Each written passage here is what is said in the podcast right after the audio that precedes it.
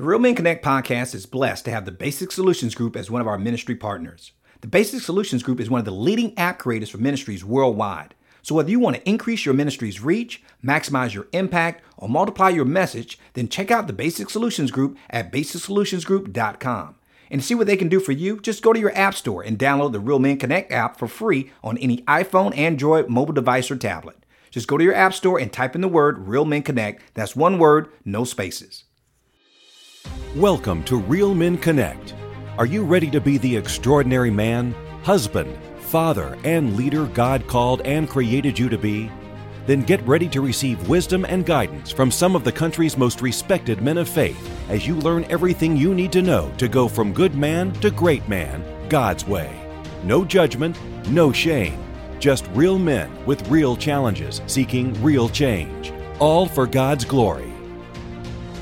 Hello, mighty men of God, and welcome to the Real Men Connect podcast, where we help good men become great men God's way. I'm your host, Dr. Joe Martin, and every week we interview some of the nation's most respected and accomplished men of faith to find out what it really takes to become the kind of husband, father, and spiritual leader God called and created us to be. Each interview session is packed with practical, proven biblical principles you can immediately apply in your relationships, in your on your job, and in your community. Now, today we have with us not a male, but a female, and a friend of mine, Sanyika Calloway, who is a life coach and certified yoga instructor who teaches yoga for everybody, for every type of body. Now, she's a former entrepreneur, media spokesperson, business marketing, and TV publicity consultant, and the author of three books. Now, to say that Sanyika is a renaissance woman would be an understatement. Sanyika is not only the third woman to ever appear on the Real Men Connect podcast, but check this out, guys. She's the first single woman to make an appearance. Now, I'm hoping this isn't her last, but Sanyika isn't here to discuss yoga with us or how to get more publicity for your business. Now, I've known Sanyika now for almost and guess what? About 15 years, Sanyika, and it's, and you're like a sister to me. And she's like a sister. She's been there through some of the worst times in my life. And I've been there through some of hers.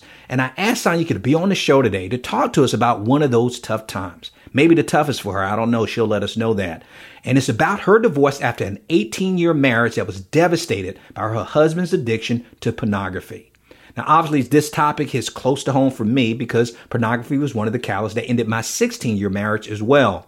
And Sanyika knows that. So this should be an interesting discussion as a former perpetrator questions a former victim. Now, I don't know how often that happens on the show, but this is must see, or should I say must listen to radio. So I'm so glad Sanyika agreed to the interview. So with that being said, I'd like to introduce you to my personal friend, sister in Christ, and the only one I know who can outtalk me, the incomparable five foot nine, single, bold, black, and beautiful, sold out woman of God, Sanyika Calloway. Welcome to the podcast, Sanyika. oh wow, thank you. how how is that for an introduction, Sanyika? That I'm not sure if I can top that. Let's see if I can live up to it. All right. Well, you know what, Joe, you have a tall personality. How about this? Because honestly, before we actually met in person, I really did think you were taller than you actually are. So how about you? You know, do you, do you realize, I hear that all the time, Sanyika, that boy, you sound so much bigger. what they hear me record, I said, that's right. I said, that's my presence that you're you're hearing, that, that you're Indeed. feeling. That is the presence of God that shines through you, you know? Now, Sanyika, I am so excited about you being on the show, not only because you're one of the few females we've brought on the show, and hopefully you'll be returning not just this time, but multiple times in the future, because as a single woman, you have a great perspective that a lot of times we don't get to hear as men. And so I'm excited not only to have you on for that, but as well as to talk about this particular topic. Um, I don't know too many women who would feel comfortable um, having had a marriage as long as yours and having to deal with the devastation of pornography and how that made an impact on it to be comfortable enough to come on air to kind of kind of air their laundry and some of their heart and their emotions of what was wrapped around it. But I do believe that this show is going to bless so many men because we do miss it, and I'm including present company included. We miss the heart of our wives. So again, thank you. Thank you so much. Not only because you're my friend, but that you are willing to do this for all of us. Yeah, well, to God be the glory for rewriting my story. You know, I mean, the challenge and is that I think that when we're such, we're so inundated with appearances and what we see on social media and what we see um, that we don't believe that someone else could be dealing with or struggling with the same things that we're struggling with behind closed doors. And so I am um, just determined to not only be the light through which um, God shines, but also just be like, this is life in all of its beautiful mess. You know, it is the contradiction, it's the ebb and the flow, it's the good and the bad, and it's the hurt and the um, and the healing. And so all of it is necessary, um, and all of it is is part of the journey. And if there is someone who can be helped and supported and who can be healed through the sharing of, of my story, then amen. You know, and Sanjay, I'm thinking I don't even know what some of the answers are going to be to some of the questions I'm going to ask you today. But um, neither I do I. yeah, but I'm wondering that would this would a guy be bold enough, a man who's listening to this, who's going th- who's going through this, would he be bold enough to allow his wife to listen to this? Um, and it's not that he has to, but I wonder um, if this is something that could open up the lines of communication. But we'll find out where the Holy Spirit is leading us and how that goes. Um, I always have a, a saying, I joke around, uh, around a lot saying that I can't wait to see what God did yesterday. And so we're going to see where, where this interview goes. But let me ask you that. I always ask um, men when they come on our show. I ask every guest this: is to give us their favorite Bible verse when they come on. And Sanyika, as long as I've known you, I you know I can't wait to hear what yours is. What is your anchor verse that you, is your go-to verse? I know you got a lot of them, but what's your favorite Bible verse that gives you inspiration from the Word of God, and why? Well, I love that you qualified it after saying favorite, but then going back to saying anchored, because I would not necessarily say quote unquote favorite. Um, God gave this verse to me actually when I did what I call my East Coast exodus, leaving the East Coast, coming to the West Coast. And it is trust in the Lord with all of your heart and lean not on your own understanding. In all of your ways, acknowledge the Lord, and He will make your pathway straight. My grandmother used to always say, You ain't running nothing but your mouth and your shoes. and I hated when she said that because, you know, it was basically like, you're not grown and you're not running anything. And so God finally had to get me to this place to recognize that um, while I've gifted you with some amazing abilities and qualities, um, you're really not running the show. You're not the captain of your own ship. You bought into that lie and that belief for a long time. I'm the architect, you know, I'm a huge sci-fi fan. So like, right, I'm like this whole, you know, Neo in the Matrix, right? It's like, I am the architect. I'm the designer of your life. I have a divine design for you. And when you lean on your own understanding and you don't trust in me, then I have to dismantle the thing that you made you know, how many Ishmaels have I birthed? Because I just knew that this was, you know, God kind of gave me an idea. I like to say, God gives me a crumb and I make a cake. And he's like, Oh, pumpkin, I didn't tell you to make a cake. We're going to have to dismantle. we have to dismantle that and start all over again. So this leaning not on your own understanding, huge for me. So I don't know if I would say favorite, but anchor for sure. That coming back to this place of, yes, in my intellect, this makes sense. But a, a, a piggyback verse to that is, you know, there's a there's a way that seems right to a man, but in the end it leads to destruction. And so, because I have run ahead of God in many areas and in many times in my life, um, Him bringing me back to that anchor of don't lean on your own understanding. Yes, I grant you wisdom and I've given you intellect and I want you to process information. Um, but ultimately, I want you to come to me for the final say. Don't lean on just your own understanding. Trust in me. Because a lot of times the things I tell you to do aren't going to make sense in the natural, but they absolutely make sense in the divine divine. Amen. Amen. You know, and Son, you could, um, I, I love, um, your grandmother's wisdom and, and, you know, it's so funny. We've known each other for so long and I don't think there's a time that I've ever taught you that you didn't have me rolling you know you and i don't know if that's just your personality but obviously that your life story is is very tremendous. I mean because i'm as you were you know sharing about your exodus from the east coast to west coast we're not going to even get into that but that in itself is an amazing story which that's why you have to be on the show multiple times so we can get back to that. Because as they can hear and they can see and i didn't lie in the introduction you can out talk so, so I want to get to getting getting these questions asked for that man out there who said, Joe, I'm looking for answers. Sanyika is great, but I got a wife here who I don't understand at all from a woman's perspective. And so I'm going to ask you to share your story, but we're going to focus on one part of your story because you have a tremendous testimony. I mean, from growing up to um, your relationship with your siblings and but we're going to focus strictly on that season that was very devastating for you when you um discovered your your husband's ex-husband's use of porn and how that started to unravel your marriage. So, if you could um, share with us your story and how it relates to this particular topic. Uh, okay, so I um, got married at 23 years old. Met my ex-husband when I was 22, um, and just kind of if you if there was a list and I could have checked every box off the list, um, he he fit that and uh, we were going to be the power couple. We were kind of going to do a lot of firsts in our family. First to graduate from college, first to buy our own home, first to you know do certain things, reach certain mile markers, and so that ambition that we both had was very much an attracting force, um, very much a us against the world, and we're going to make we're going to make this happen. And so um, I think a lot of the things that I saw and thought I wanted and needed and looked for in a man were, you know, a lot of superficial, um, not necessarily all of the character things that ultimately God desires for us to know and look for. Um, and not that, he was uh, a person with, with no character, but when it came to this area, we did not share the same definition of fidelity. I'm a ride or die chick, right? I have like I am loyal. I am very flamboyant and outgoing in a lot of ways. I love variety. I, you know, I love being in different cities and eating at different restaurants and trying different things. But when it comes to certain things, I am super like vanilla and practical. You know, I've got a nice group of small group of friends. I have lots of followers and people on social media and lots of people who know me through my public part of me. But in terms of my small knit group of friends and people that I have, the people that I'm loyal to and the things I like to do, there's some very basic things when it comes to that.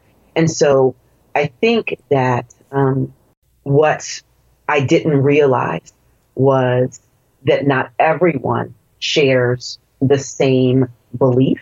And especially my ex husband didn't share the same belief of fidelity as it related to um, our relationship and our marriage. And I was not following Jesus when we got married. I, um, no, we'll talk about this story if I get to come back, but you know, I grew up as a holy roller. So when I got grown enough to tell my mama I wasn't going to church when I was 17, I didn't. And so probably from the time I was 17 to 27, I really walked away from what I thought her version of God and Jesus was. If that's what God and Jesus is, I don't want to be part of hypocritic Christians. And so when I met and married my husband, it was kind of in that phase of my life where I'm going to do life on my terms, and I'm I'm already I know exactly what I want and what I need. Now, I, I can't begin to tell you, Sonya, how what I've heard wives say, including my own ex-wife, how they felt when they discovered us looking at porn. Um, I've heard feelings from being like him being hit by a Mack truck to being stabbed in the heart. Um, obviously you said that when you were dating and, and I guess in full disclosure, I must let the audience know that, um, I know your ex-husband and I've conversated with your ex-husband. So I don't want the men out there to think, okay, Joe, you're just getting her side of the story, but you don't understand him. And so I didn't know him as close as you, but I was also, but I did know him. And so I want the men to know that as, as I'm asking you questions about this, um, I have a better picture than the average couple, if that makes sense. And so but like I said, I've heard that that range of emotion that women feel from being hit by a Mack truck to being stabbed in the heart. When did you first notice um, that your ex husband's use of porn um, was a problem, and what was your initial reaction? Because you said that from 17 to 27, that your life was kind of distant from Christ. You didn't, you kind of put Christ on the back shelf.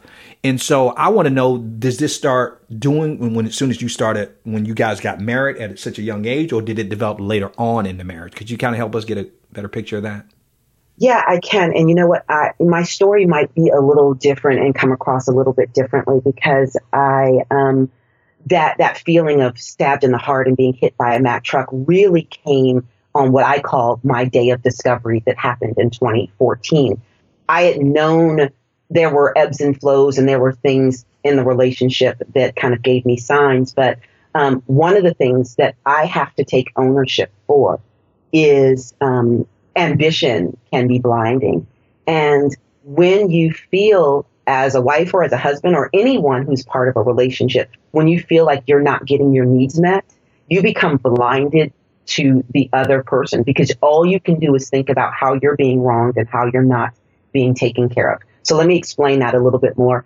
Um, my first, when I knew that my ex husband um, was engaged in or watching um, pornography, actually happened on our very first uh, official vacation together after we had gotten married. We had gone out of the country, and this was the time of VHS tapes. And we got um, we got to our hotel room. It was a long flight. We were both tired, and you know I was going to unpack both of our bags, put everything in the drawers, put all the luggage away, and just now we are officially on vacation. And um, he was in the shower, and so I did that. I unpacked bags and found which drawers everything was going to go in, and found that he had brought these videos um, with him. I'm not sure, three or four or five or six, something like that. And um, my initial, I kind of had like this, um, what I call a Scooby Doo moment. It was like, like, okay, what's that about? Like, I, you know, and because I really wasn't walking with it, I was like, you know, like maybe we'll like watch it together. It, that didn't do anything for me, but like, you know, maybe we'll watch it together. Now, son, um, let me interrupt you just for a second. How now? How many years are you into your new marriage at this time? Oh, we're in year one. Okay, we're in year one. okay, keep going. That's first. So you're in the yeah. first year of the marriage. Go ahead. We're in, yeah, we're in year one. This is our first vacation together. You know, we didn't officially go on honey honeymoon until like about six months into the marriage when we went away. So yeah, and throughout the marriage, um, you know, there were there were signs and there were um, magazines or or videos or then videos turned to DVDs kind of thing, but nothing that was like glaring or large, right? Nothing that was like, okay, you know, that's not a big deal. Unfortunately, what became um, our lifestyle really allowed a lot of it to be masked as a, you know, we became full time entrepreneurs. And for 12 years of our marriage, we were full time entrepreneurs. And I mean, you know, you've been um, doing this grind for a long time. As an entrepreneur, you know, you kill what you eat. You are, you, you really are hard charging. We did not have any children uh, purposely. And so our, ba- our business was our baby. And it took a lot of time. So a lot of time our pillow talk was, honey, did you upload that video? Did you send that invoice to this? You know, it, our, our business was very all consuming and I traveled a lot. Um, and a lot of the roles that got reversed, I didn't necessarily understand um, at the beginning the price that the way we set up our business and the way our structure was. Our joke within our marriage was that I was the face of the franchise. Um, it, not only did it fit my personality and fit the business that we had, um, but it also changed the dynamics of the way that we interacted as a couple in our marriage as well.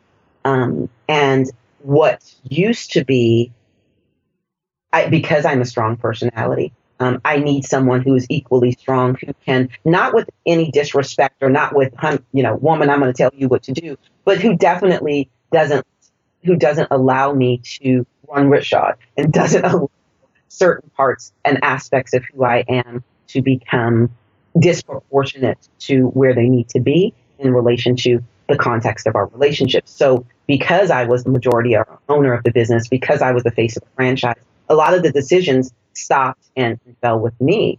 Um, and it changed the dynamic in that I feel, unfortunately, because money was on the line and our livelihood was on the line and our team and people we had to pay and things we had to do were on the line. Some things that probably I should have been checked on and I should have been um, called to the carpet on my ex-husband didn't address those because that could that ripple effect could have affected how business was done. And so caused a deep resentment for me. So the the, the more i i gained a business manager and lost a husband the more i was in my feelings and the more i created some situations in which there was isolation. Um, so i really was not thinking okay we're not having sex so where's he getting it from because I was really thinking I'm not getting my needs met. And so, you know, my drug of choice, if you will, was money. It was shopping, it was spending, it was going on vacation. It was like, I'm to do me. I'm to have a life that didn't include any type of um, extramarital relationship, but it was very much like, this is what is feeding that void that I'm not getting met. And I truly did not um, because of my selfishness. Didn't think how was this landing on my my partner. So my day of discovery um, came after the business fell apart, the businesses fell apart, bankruptcy was filed, foreclosure was imminent, and I sat in my office. We used to have another joke. We had lots of jokes, inside jokes, like many marriages do, right? Um, but our house, literally, I used to say, our house was the office that we lived in. Um, because other than the master bedroom, you know, the living room, we had two captain's chairs. you know, it's like a his and her kind of chair and a huge, large screen television that, you know, and that was kind of the screening room. The basement was the studio, and one guest bedroom was my office, and one guest bedroom was his. And, you know, so our home was pretty much our, our office. And um, I'm sitting in my office this one day and I'm boxing with God. Hot tears are running down my face. And I'm like, there's nothing left. And excuse my language. I was like, there's nothing left of this crappy ass marriage. And the Holy Spirit said, do you want to know the rest? And all I could think was, I better go pee. So I got up, the bathroom, you know, did, washed my face. And as I'm walking out of the bathroom, the, the, the adjustment, the way the house was set up, as I'm walking out of the, the, the, the bathroom, I look over to the to the right, and my ex husband's office was there, and the door was wide enough so I could see inside. And I saw a laptop, a netbook, an iPad, and a phone. My ex husband was rarely ever not at home because we worked from home, and I was gone a lot of the house more than he was. And I it just caught the corner of my eye, and I stopped and stood in the doorway, and then I just walked in. Um, and because a lot of what we did was technology based. Um, I kind of knew enough to be dangerous. And I sat down at the computer, and for the next four hours, time stopped. And I got to see how far the rabbit hole had gone. And I got to see a side of my ex husband. I got to see a, a level of um, addiction and where and how um, pornography had permeated his life. Um, I just assumed we were in a sexless marriage because our business was, you know, this bohemian that had taken over, um, and we were just too tired and too frustrated and too caught up to have our physical needs even met or even want to have them met. So um, I really was taken aback, and so for four hours I was, um, okay, oh my God, this is like really, really real. And this is um, something that I have to, I cannot ignore. I cannot pretend that um, because I'm not getting what I think I want from the relationship or the marriage, I'm completely ignoring where or what is going on in my husband's, or at that time he was my husband, in my husband's world and life.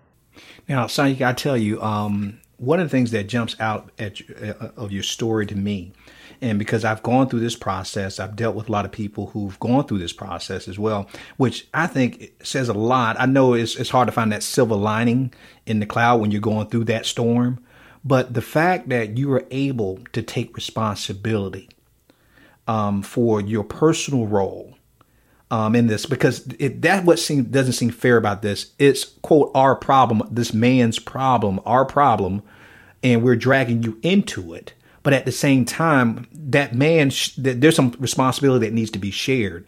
And you were able, and I guess by the grace of God, to say, okay, what have I done to contribute to this? And what am I not seeing or what am I missing? And you said it better than I could summarize it. Um, of saying you're so focused on your own personal needs that you um, you didn't see the needs of the marriage in itself. But at the same time, um, I'm impressed with your level of maturity to say, okay, yes, I realize that I'm part of the problem, but he has a problem. You know what I'm saying?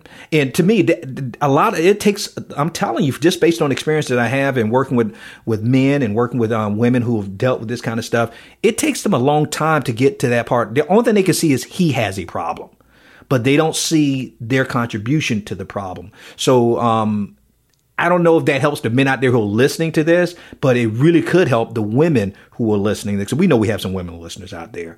Um, because yeah, because and here's what I would say to that. Go ahead. I would say that um, I, you know, my church was huge. You know, at, during our marriage, I came back to Christ, and really um, got plugged into a church in New Jersey where we were living at the time.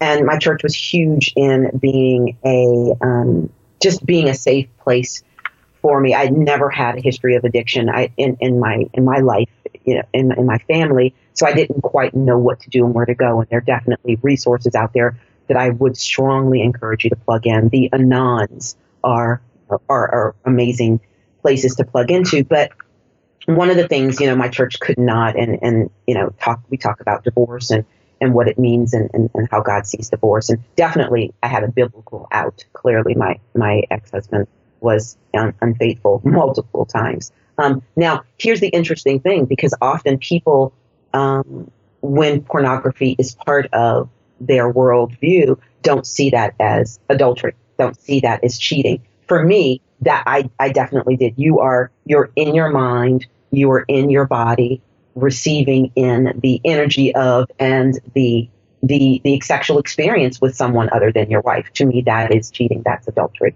Um, so that's interesting, and we'll talk about that, I guess, a little bit later in the conversation about his view of fidelity. Because when I challenged him on that and said, we don't share the same view of fidelity, he's like, I, you know, I never cheated on you. And it was just like, um, you know, while your penis was not in the vagina of another person, in your mind, you were all over the place, and there was a whole lot of other stuff going on. So for me, that is that is un- being unfaithful. Going back to what you asked me as it relates to my responsibility, what I um, my church asked me, you know, how can we help? And of course, you know, helping to pay for the divorce was not an option. But they were like, you know, we have we have some therapists, we have some counselors that um, that are part of kind of our, our network of support. And we'd love, you know, if that's something that you're open to, to be able to do that. And I remember um, accepting that offer. And the first time I went into the therapist's office, she asked me, uh, she was an older woman, just an amazing wise woman, had been counseling for over 40 years. And she says, Why are you here? And I said, Because what I get is, is angry and as frustrated and as hurt as I am right now what I get is that I don't get to be part of an 18 year anything and not have some responsibility. And while I could have had a lot of people who had stakes, you know, and pitchforks on my front yard, um, ready to, you know, call my husband out of the house and burn him at the stakes, is like, what was my responsibility? And between coupled with that and the introduction to the Anons that I got, um, I understood, I began to learn about and understand the the amends and what that what that meant. And so part of my process of healing and part of was okay, where do I need to make amends? I cannot. Um, there's nothing honestly that would justify his behavior. That's but that's him, and he has to deal with that. Um, there is a lot. There are a lot of reasons, but there's no excuse, right? But what what are my reasons? Because see, sometimes we like to turn our reasons into excuses. There are a lot of reasons for why we do this or don't do that. But at some point, we have to go, okay, these are the reasons, but that's still no excuse. If God tells us this, if He says, these are the commandments and we walk there in them, then there are a lot of reasons why not committing adultery or not lying or not stealing or not committing murder. We could have a lot of reasons, but there's really no excuse to disobey, to not do what God has called us to do. So, what were my what were my reasons that I were allowing to be excuses and vice versa? And it became clear to me through my therapy process, through my Anons meetings, that there there was a switch in responsibilities, in roles, in the way that we saw each other, and the way that we um, interacted in our lives that was dictated by our business. But we didn't have the tools, we didn't have the awareness, the know how to translate that and make a clean separation between this is our business life, this is our entrepreneurial life, and this is our marriage. And so, somewhere along the lines, unbeknownst to us, you know, I lost a husband and gained a manager. Um, and he lost a wife and gained a um, and sometimes a diva, sometimes a, but sometimes you could really, he, you know, the, the face of the franchise, yeah. you know, right? And and so because that was so synonymous with our livelihood, so synonymous with who we were and what our ambitions were, it took center stage, literally and figuratively. Um, and and just became larger than than everything else. You know, could I, I tell you, you I've watched you go through this process, so I, I, guess I have more inside information than the person out there who's listening to this. And I know there's a times when you know you reached out and we've talked, and and I I wasn't I didn't say all the things you wanted to hear when you were going through this process because I was fighting for you and your marriage, and at the same time i was hearing what you were going through but your level of maturity through it you know it, it was it's, it's, just more advanced than i'm used to seeing women. And i know there's a lot of men out there whose wives are not at that point where they can feel the feelings but also accept the responsibility of the part they play. That that's a huge leap for a lot of women a huge leap but you were able to do that.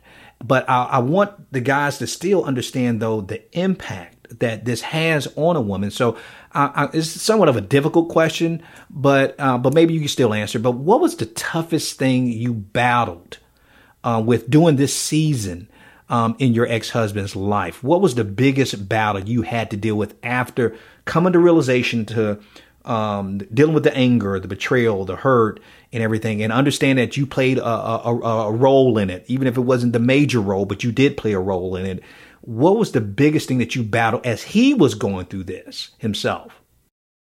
Uh, self-image for sure. I mean, every when I when I had that day of discovery and spent that four hours in the dark in a very dark place, um, seeing images and things, everything that I saw was so counter to the way my the way my frame is made um, that it just it wrecked me. It floored me. I've you know um, I have always been thin, just naturally. I mean, like literally, I suck it down like a Hoover, and I do not. I can I can eat an entire cake and lose.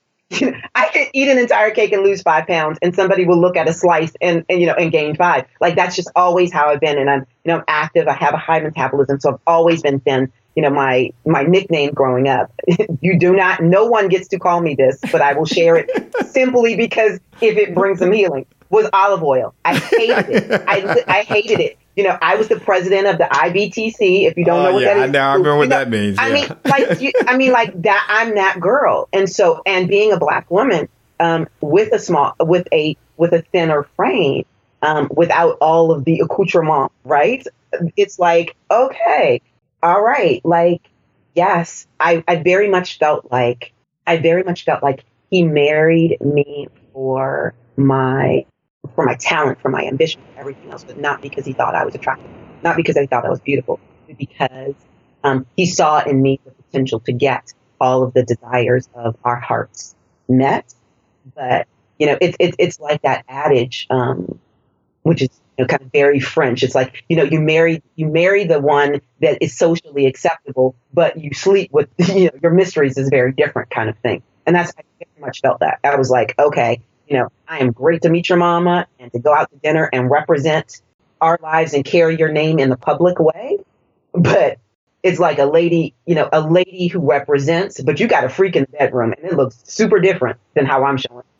And now, Sanyika, um, let me interrupt you for just a second though, because um, I want to be fair to even to him. Now, during your marriage, though, had he ever affirmed you, told you that you were beautiful, that he found you attractive or sexy or what have you? Did he say those things to you?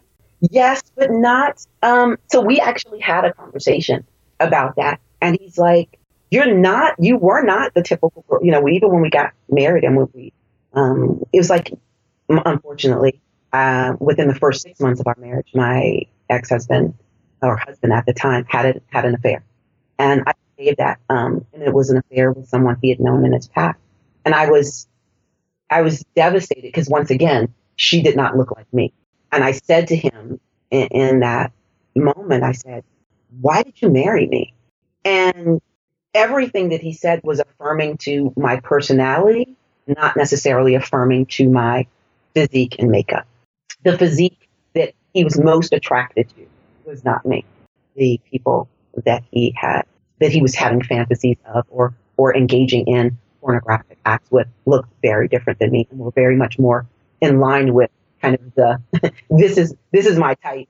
If I could have had you and her, but what I learned from that process too is even if I looked like that, even if I was, you know, even if I was the measurements of brick house, the truth is it was a deeper issue.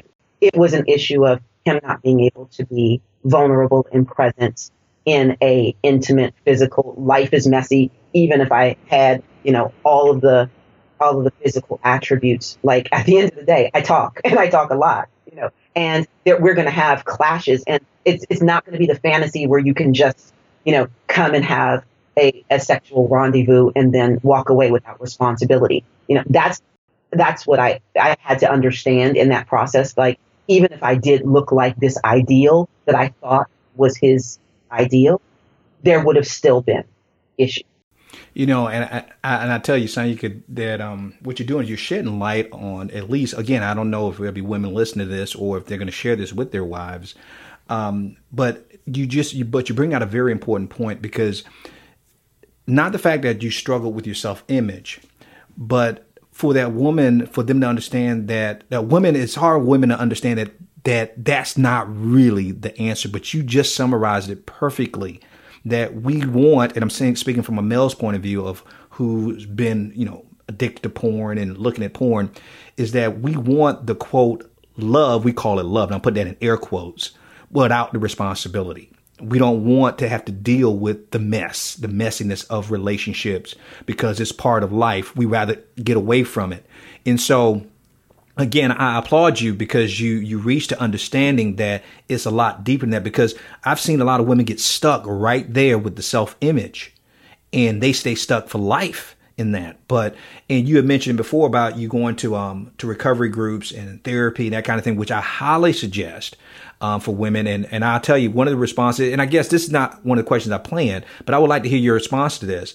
That um, when I was going through this with my ex-wife, and I've talked to other um, women about this and other men about this, the wife's typical response was that I don't have the problem, you have the problem. Why do I need to go into recovery? Why do I need because to go? Because if they have a problem, you have a problem. We have a problem. You know, it's like that whole adage, and I kind of hate it because it's not really true. But it's like, you know, if mama ain't happy, ain't none of us happy. Well, you know, that. But the truth is, it's like if you know, if you have a problem, then I have a problem because we're in union together. We're in this relationship. And so while the way I handle that problem, the way I deal with that problem may not look the same way. But it would be like if you had a spouse who had cancer. You would you wouldn't say, "I'm not going to the doctor with you." You would right. want to be at yeah, right. if your if your spouse had a, a, a heart issue, you know, you want to talk to you want to find what foods can I cook differently? You know, if diabetes were the case, you know, how can I change your diet? Like we do this together because it's like your issue, your health issue. And, and unfortunately, when it comes to mental illness and mental health, we we take an approach of like that's on you, that's over there. But the truth is, uh, on this side of the fall, the spill over and the messy and the wreckage, like the shrapnel is large. So the blast area is huge and it affects. We didn't, you know, we personally chose not to have children, but for those individuals who have children, I mean, it it, it wrecks, you know, wives and and and and daughters and sons, and it really does affect. So it is a it is necessary that while the person who may be struggling with the addiction um, has their own road to walk, there definitely needs to be healing and conversation and counseling and therapy around the entire family unit because everyone is affected. And it is the, the, probably the biggest lie I believe that we've bought, especially um, in America, especially in the, in, in the 20th century, 21st century America, is this whole idea that, you know, as an adult, what I do doesn't affect other people. And, um, you know, I'm a grown, responsible adult, and what I do doesn't, it shouldn't affect me. It doesn't affect other people. It's a lie. It's a lie we buy because it's convenient and it feels good for us to stay in whatever sin or dysfunction or habit that we're in. I own it. You own it. We all have owned it at one point to, and convinced ourselves this doesn't affect anybody else. The truth is, the inconvenient, very sad, very real truth is it really does. The blast area is large and it does affect everyone who is in your, um, definitely in your immediate family circle. Now, Sanyika, now you obviously went through recovery and you dealt with the issue, which I highly um, applaud you for because a lot, and I, I, love the way you put it that way. That yeah, if, if somebody you love had cancer, you would go to the doctor with them. You wouldn't say that's your problem. I never looked at it in that context, but that's a great way of, of painting a picture. But did your ex husband go through recovery while you were doing this yourself? Did he go with you? Did you guys go together? Did he go separately? What did? How did he respond to when you pretty much confronted him about this? Um, unfortunately, he did not um, own an addiction. It was very much like, you know, we, our business took over our lives. We weren't getting our needs met. Um, I loved you enough not to go outside of the marriage. This was my, this was my response. Um, but this, this is not an addiction. And I kind of sat with that for a moment for several weeks and just tried to process that. And actually, you were, you were a catalyst in helping me to ask some pointed questions to understand and know how am I going to deal with this? Because here's the here's the challenge with the journey of walking through the recovery process of, of an addiction is that um, there there is a grief cycle that happens, just like a grief cycle that would happen if you lost um, a physical person or if you lost something that was very close to and important to you. And usually that, that grief cycle starts with some sort of denial.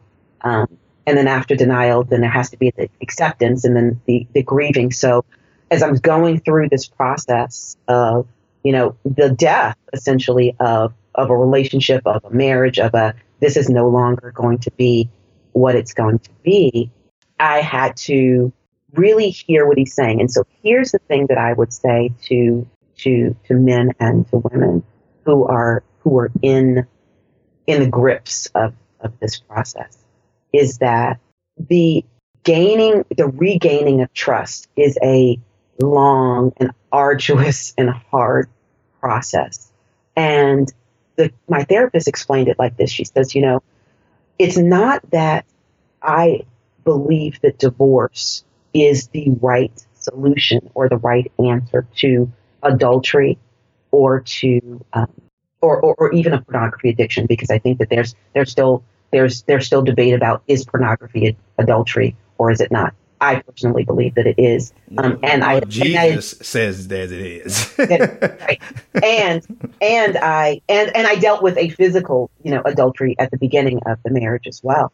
Um, is that if we can't agree on a common language and a common definition of a problem, then we have a problem. You know, the and the so it's like until and unless we can acknowledge and identify that this is a problem, and then we can say what is the solution to this problem. But she said to me um, around the trust issue and the regaining of trust. She said the problem and the reason that often divorce is chosen in situations where trust is betrayed is that the person who has betrayed the trust wants to regain the trust much quicker than the person who has been betrayed can often allow that trust to be reestablished.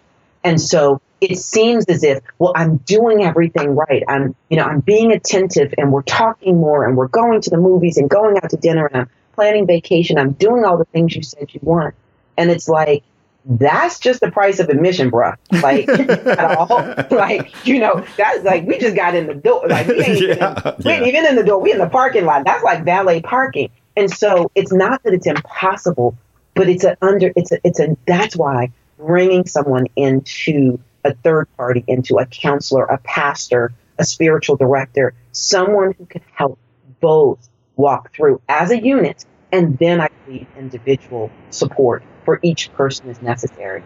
Um, so because we couldn't define the problem in the same way, we were at an impasse. We were, no, there was nowhere to go. He didn't see it. But let, let me interrupt you for a second. I apologize for it. But when, so when you, you know, because I, I like the way you just put that. If you don't agree on the problem, then you really have a problem. And when you confronted him about it, he didn't want to acknowledge it. He didn't want to own it. He didn't want to take responsibility. And and a lot of men have walked that path. I know my initial reaction was not to accept responsibility. I don't have a problem. You have a problem with my with this. This is not a problem. This is a man thing, kind of thing. And, and being in denial about it. But from our perspective, there are men who are walking that path and they won't accept responsibility because this is not an addiction. This is not a problem. I'm just a man. I'm just being masculine and, and everybody's doing it or, you know, whatever the excuse may be. How did that make you feel when he didn't own it? Sad, very sad, very sad, um, very sad because I, I was very clear um, that a choice needed to be made. That this could this could not be a consistent part of your life and and I also be a consistent part of your life. Um, so I was very sad. That was probably the first emotion, and the emotion that stayed the longest, just a sadness that um, that you would see that even if initially you couldn't see it as an addiction, but that you couldn't respect and honor the time that we had put into whatever this, you know, it was a marriage, you know, you, however you just choose to define it, it we were legally, you know, binded and obligated to be in each other's life and to the, you know, till death do us part, the good, the bad, the ugly, the richer, the poor. And so that you would um, dismiss my feelings and that you would dismiss how I'm perceiving and how I'm being affected by. Again, going back to that concept, that thought that, you know, it, it's not a big deal. It doesn't hurt anybody. Yeah, it's deeply hurtful to me as a woman, as a wife, as a daughter. You know, uh, it's it's deeply hurtful to me. You know, and Sanyika, as I'm hearing you say this, and, and I'm and I, I, like hearing this from a woman's point of view because I don't think we as men look at it from this point. And you correct me if I'm wrong. Um, what I'm hearing you say is, in a sense, it, when we don't own it and we think, okay, she's just being emotional, she's being um, overly sensitive about this thing that gives me quote pleasure, and I don't think it's harming anybody. But she's expressing when we're when you're expressing that to us and we dismiss it, in a sense, even though we don't say it explicitly, are you saying that what we're saying is that we want it more than we want you? Absolutely not only do you want it more than you want me, but uh, what was particularly painful and hurtful, um, I was part of and, and can still am in, some smaller ways than I was during the time, part of a, a ministry that, uh, an outreach to young girls and women. And my thing is the truth is what's, what the person who's watching pornography doesn't recognize or wants to believe is that these women choose to do it and, you know, they're adults. A, unfortunately, some of the women that that I physically saw, I could clearly tell were not 18.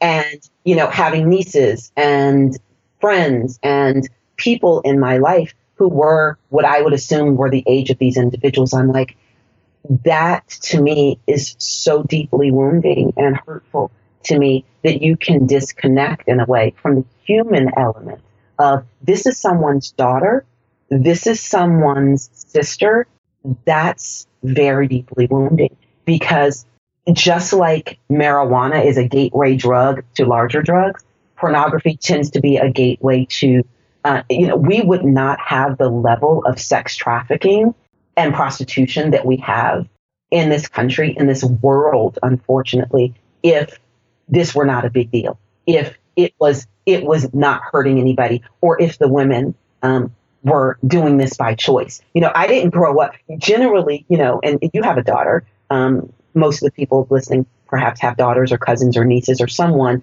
And you ask, you know, you ask younger people, what do you want to be when you grow up? I've never met a young woman who says, I want to be, I think I want to be a stripper that turns into like a porn star. Like it just, it just doesn't happen. You know, choices and life happens. But unfortunately, from working with ministries and working with individuals who, who have had this as part of their past.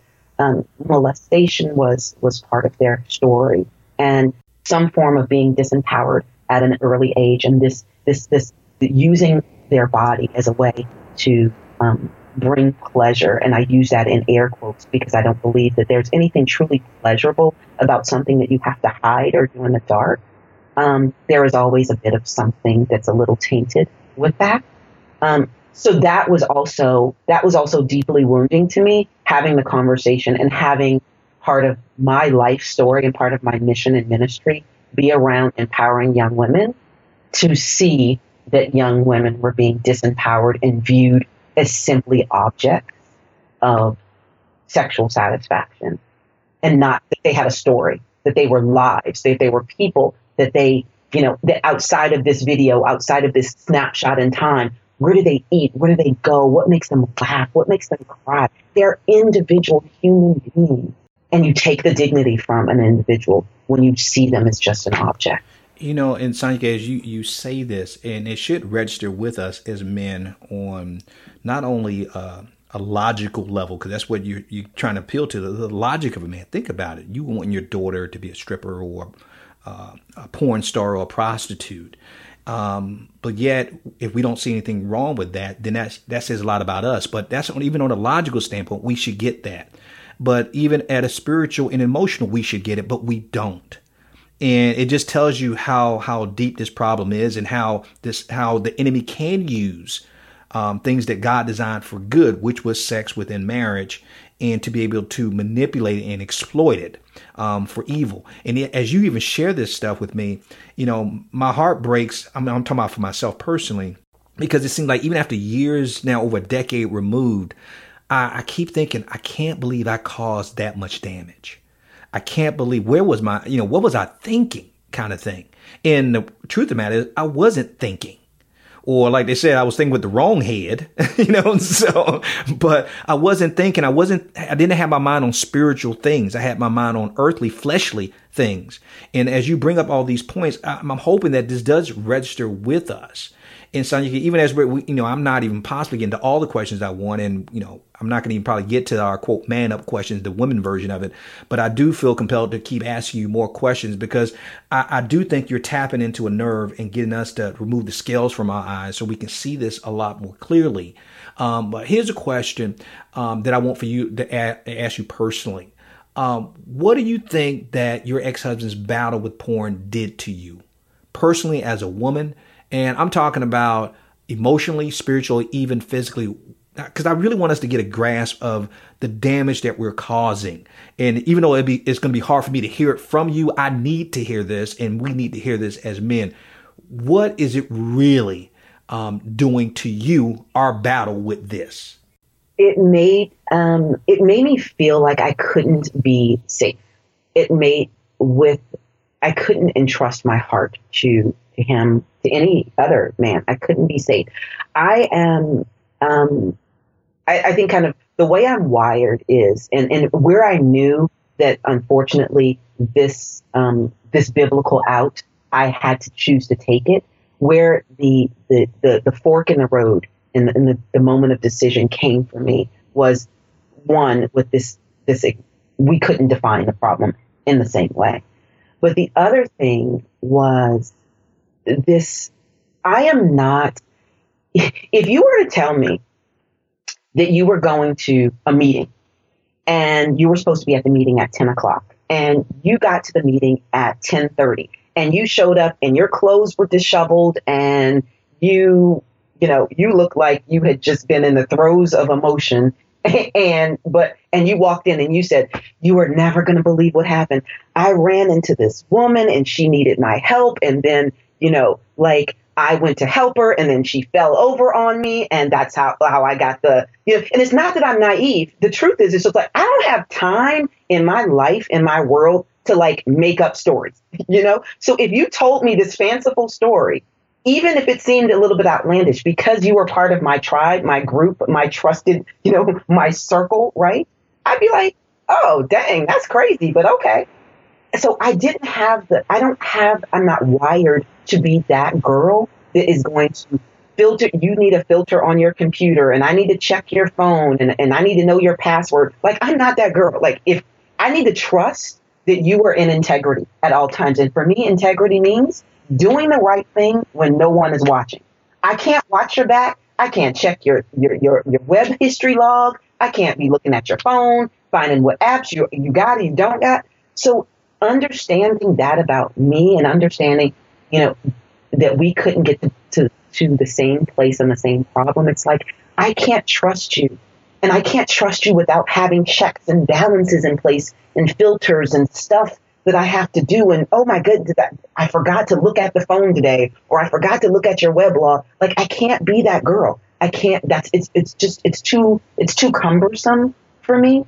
And so that the the the, the lack of trust was huge. This idea that like who I thought you were. I mean, I go away on business trips for you know five, seven, sometimes ten days at a time. And our joke used to be, you know, because I'm chatty, because I'm personable and perhaps by the world standards I'm attractive. I you know I'd go and I'd meet people and they'd be like, you know, I'd get the the occasional suggestion and I'm like, look, let me tell you, here's what I know about men. I was like, you guys come in multiple packages and some of your packages are like bright and shiny and you got big bows and arms and all this other stuff, but underneath there's pretty much a wiring that's consistent, white, black, Asian, you know, whatever. I don't know how you guys kind of go to the same school and all like whether you're like whether you're from Hollywood or the hood, there's like just some common man stuff that happens, right? So I'm not while I could be super enamored of your packaging, I know that when I unwrap it, there's some commonalities there. I already got you at home. Like you're cute and eye candy for days, but like I got you at home. So I'm cool. Like we can have we can have a nice little banter conversation, but trust that you're not gonna get my number or my room number and I'll see you at the conference the next day. And so that's just how I've always been. And so, you know, when we first were married and his his friends would be like, Man, you let your wife go here, go there. I was like, Okay, time out. But he was he was and he was secure in the fact that it's like he's like, Man, you know, I trust her. You know, my girl is like, you know, she's that's who that's who I am. And I need that to be who you are. And when that trust is broken, I just I don't have the bandwidth or the energy or even the desire to be checking after you and seeing if are you in integrity. That's huge for me. And so when integrity and trust is broken, it's it's it's very difficult to reestablish. Now, especially when I, and, I, and I hate to interrupt you because we're running short on time, but I gotta ask you this. Um, because I don't think I'm being fair to the men out there who are listening because you bring up an excellent point, which I, unfortunately I know too much about. And because I've heard women and I've even heard my ex-wife said, exactly what you say, and I think you said it better than any woman I've ever heard about the the amount of effort and the work it takes to regain and rebuild that trust. You mentioned earlier about how even when we do acts of things to rebuild the trust and we're thinking, okay, this should be done now. We should be finished with this by now. You said, no, you just entered the amusement park. You know, you just at the gate. You got a lot of other stuff you got to do. But I'm going to ask you a very, very tough question, but I think is an answer that we need to hear as men. And, and I don't care if, even if we go a little bit over time on it because I'm feeling the Spirit is leading me to this.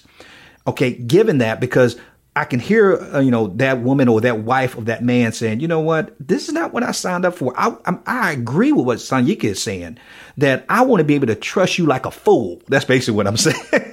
you know, I, I, feel the exact same way. I, I can be, people can tell me anything about Tanya, but my thing is, I, I'll be her fool because I trust her that much. Now, when something is broken between that, boy, it takes a lot of work. So here's my tough question to you, Sanyika.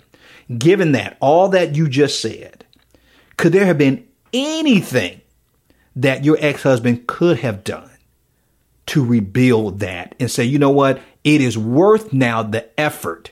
If I have to run 150 miles per hour now for the next 10 years, this marriage is worth now salvaging. Now, I don't know if that's a fair question, absolutely. but I can't totally wait to hear your question. answer to that one. What's yes. your answer to that? Uh, thank you for asking that because absolutely. And here's what I said. Here's what I said to him. I don't want you ever, if I ever hear from any of our mutual friends or anywhere on the planet that you have said that your wife left you because we were broke, because we filed bankruptcy, because we filed foreclosure, because of any other reason other than this, you better you better hope that, that God opens the ground and puts you in it at that moment because that is not true. I am a ride or die chick and I absolutely want to go to battle for this marriage. But I can't fight for you if you're not willing to fight. I remember I had a personal trainer who used to say, I can do everything for you, but I can't do your push ups for you. Like, you got to do your own push ups. And so the truth is, it's like, I am ready to get in the ring and go through whatever unforeseeable, because I don't even know what the landscape of what it looks like for us to walk down this journey of togetherness and of repairing and rebuilding. But what I know for sure is our motto used to be till death do us part and don't make me kill you. don't so, make me kill you. I love that. you know, so like here's the thing. Like I'm I want to do this and I and I and I grappled with it and I questioned it and I um you and I even had the conversation about it. It's like I get that I have an out, but just because I have an out doesn't mean that that's the best answer. Because here's the thing, you know, walking away um, has its own challenges as well. It is not, you know, you don't just get to walk away and leave behind. There's a lot of damage. There's a lot of wreckage. Just as hard, and I, I can't say that it's just as hard as remaining in the marriage because I did, because we, we were not able to remain in the marriage um, in large part to the choices um, that he made and unfortunately not being able to identify the problem, which became the problem. But it, had we been able to acknowledge and identify this is a problem and it's not just my problem, it's our problem and it's the problem of our marriage. And our marriage is worth the work. Our marriage is worth the fight and I want to fight. Absolutely. I, yeah. And it probably wouldn't have been pretty and it would have been hard and there would have been moments that I want to have given up. But thank God for, and that's why you need, that's why you need community and you need safe people to be with because without it, it's very easy to start to, you know, have the Braveheart, you know, speech and run into battle. But like as soon as, you know, as soon as you see the other team charging at you, it's like, oh, you know, maybe I want to fall down right here. So, you know, I, we've walked, we, in our marriage, walked through some hard things um, that were not pleasant or pretty um, but we walk through them together. And so that was that was an appeal I attempted to make. Let's do this. Let's try to make this work. Um, the other unfortunate truth was not only could we not define the problem um, in the same way, but he could not accept Jesus Christ as Lord and Savior, could not submit in that way. And so having an, an individual who was a non-Christian who could not accept or define the problem in the same way um, was unfortunately um, the ingredients for or the catalyst for for ending. But even that, even him not being a believer at the time, I believe that God desires and calls each of our hearts and wants to bring us to Him, and and and that's my heart's cry for Him. Um, in the future, and that's God's heart's cry for him. So whether I wanted him to be a Christian or not, God ultimately wants him to be that way. But um, those two things were uh, were insurmountable, unfortunately. And Sanyika, thank you so much for um, answering that question. And I love you're you're an excellent communicator. I've told you that before, and not just the sense that you can just say you know what you want to say, but it's how you're able to say it in a way that people can get it and understand. I tell people communication doesn't take place until it's actually understood. And it is clear to, to me, and you, you're answering that question, is that if he's not willing to fight, how can you? If he's not willing to fight for your marriage, how can you? And so, for the men out there, oh, Holy Spirit, help them.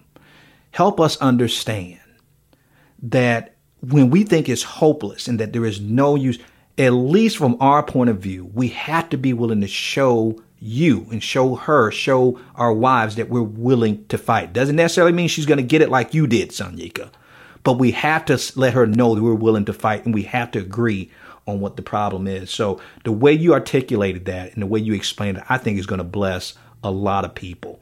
And Sanyika, we I can't believe we've run to the end of the show, and I mean, you definitely have to be back on the show again.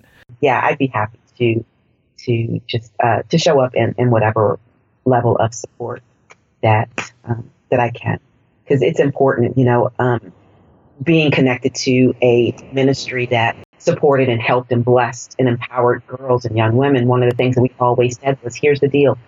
We cannot work towards the empowerment and the, the, the betterment of the esteem and the blessing of girls and women without bringing in the conversation of men. I love the message of the ministry of the mantle that God has called you to carry with Real Men Connect because it's important not just to have strong and, and, and grounded and emotionally sound women, um, but it is equally necessary because at the end of the day, no matter how vibrant our personalities or how big our mouths are. We want to be led well. I desire that. I super desire to be led well by a man who's emotionally and physically and spiritually sold out. S O U L E. Sold out to God first and foremost. And who gets it, who gets that vulnerability is not weakness, and that um, the tallest that he'll ever be is on his knees. And I think, Joe, that's why you're so tall. Um, that's why your personality is so big, because you recognize that you're never taller than when you're on your knees before God, who loves you as the beautiful mess that you are, who's not intimidated nor surprised by how you're divinely designed, and who absolutely knows when you're hiding in the wine press, even though you're a mighty man of valor. So stand strong, stay in his grip. It's been awesome to be with you guys today. God bless you. Thank you, Sanyika. And what do I say after that? That's a great way to close out the show. So, guys, thank you for listening. Without you guys, we would not even have a show. So, thank you for sharing us, especially sharing this episode with those who you know may benefit and be blessed by this. And if you can, please leave us a review in um, in iTunes. That helps us be able to be found in the search engine. And guys, thank you so much. And we'll catch you next week on Real Men Connect podcast. As always, stay in his grip. Love you. Bye bye. Thank you for listening to the Real Men Connect podcast with Dr. Joe Martin. Real Men Connect isn't just a podcast, it's a mission, ministry, and movement to help good men become the great men God called and created us to be. And the best is yet to come. So if you enjoyed this episode, go ahead and leave us a review in iTunes. It really helps us to build the podcast and to reach, teach, and impact more men, all for the glory of God. And make sure you check out realmenconnect.com to get our free tools and resources to help you go from good man to great man God's way. Again, that's realmenconnect.com. Thank you for listening. We'll see you in the next episode.